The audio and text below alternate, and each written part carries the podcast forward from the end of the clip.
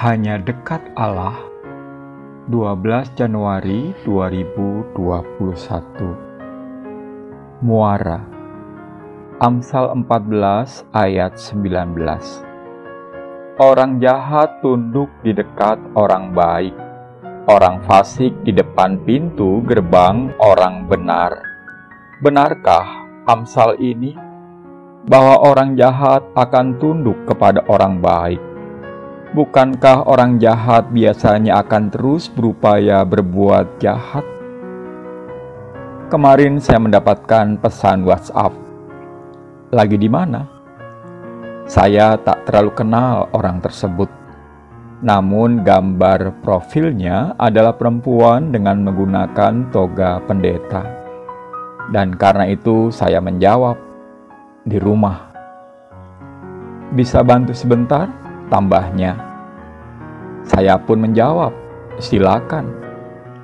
Dua menit kemudian dia bertanya, punya saldo di ATM? Saya mulai curiga. Tak saya jawab pertanyaannya, namun saya mencoba klarifikasi dengan sebuah pertanyaan. Kita dahulu satu kampus di Duta Wacana ya? Cepat dia menjawab, iya. Taulah saya bahwa ini penipuan, karena saya memang tidak pernah kuliah di Duta Wacana.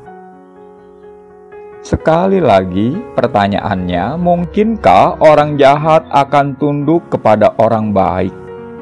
Kenyataannya yang terjadi, kejahatan makin membahana. Entah sudah berapa kali saya hampir menjadi korban kejahatan Modusnya pun makin canggih. Dalam pesan WhatsApp terakhirnya dia menulis, "Saya mau buat grup info update COVID-19, tapi butuh verifikasi dua langkah agar menghindari yang tidak diinginkan dan menjaga keamanan grup. Jadi nanti kalau ada kode masuk di situ lewat SMS kirim ke sini ya." Hebat bukan? Melibatkan COVID-19. Dalam Alkitab Bahasa Indonesia masa kini tertera, orang jahat akan tunduk kepada orang yang lurus hati untuk mohon supaya dikasihani.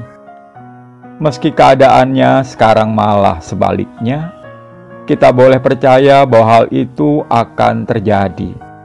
Keadilan Allah akan memastikan itu terjadi. Lagi pula, dalam setiap film yang berlatar belakang sekuler sekalipun, tak pernah kejahatan menang melawan kebenaran. Salam semangat dari kami, literatur perkantas nasional, sahabat Anda bertumbuh.